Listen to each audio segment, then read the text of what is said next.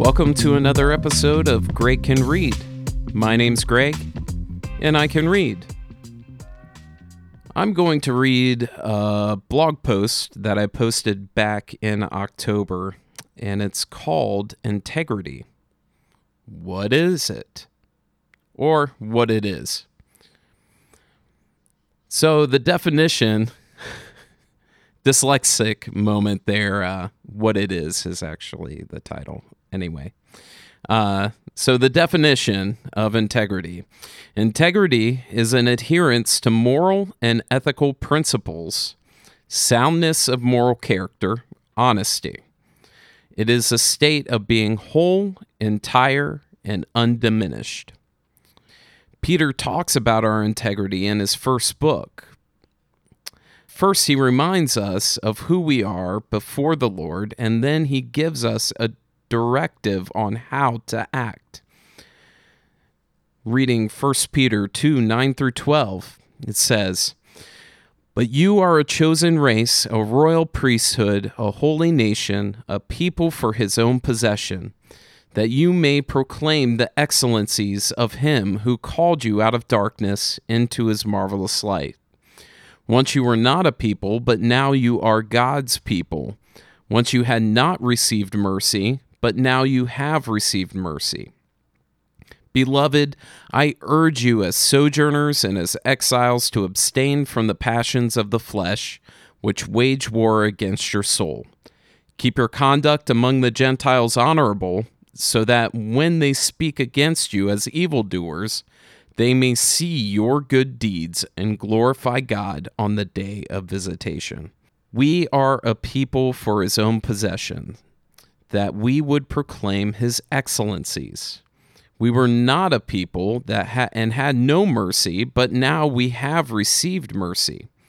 Urgently, we are to abstain from the passions of the flesh and conduct ourselves among others in an honorable way. That is a synopsis that I have gathered from this passage of Scripture. This also makes me think about who I am before God and how this is supposed to be presented to others.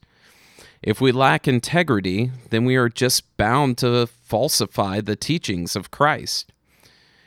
When we interact with someone, especially a non believer, we are either leading them toward or away from Christ.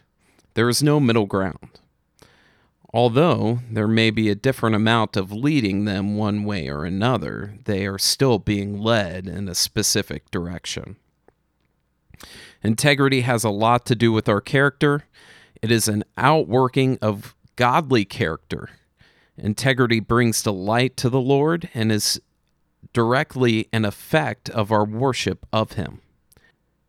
If we do not have integrity, then we will not be believed.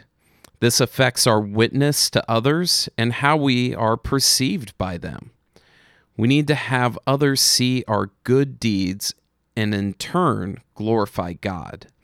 This means that we must first be glorifying God ourselves.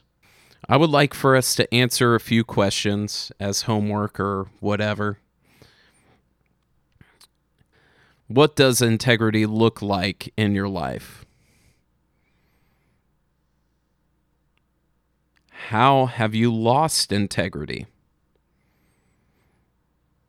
How do you understand integrity to affect your worship of God? Who should I repent to for a lack of integrity? Needless to say, integrity or a lack thereof affects how we worship God and how others see us. This blog was originally produced for the worship team at Christ the Lord Church. Uh, if you have any questions, uh, please don't hesitate to contact uh, the worship team, um, any any of us, but specifically Rusty or myself. We'd be more than willing to walk you through some of these questions. Again, this has been another episode of Greg Can Read. My name's Greg, and I can read and it's a blast if you turn the volume up.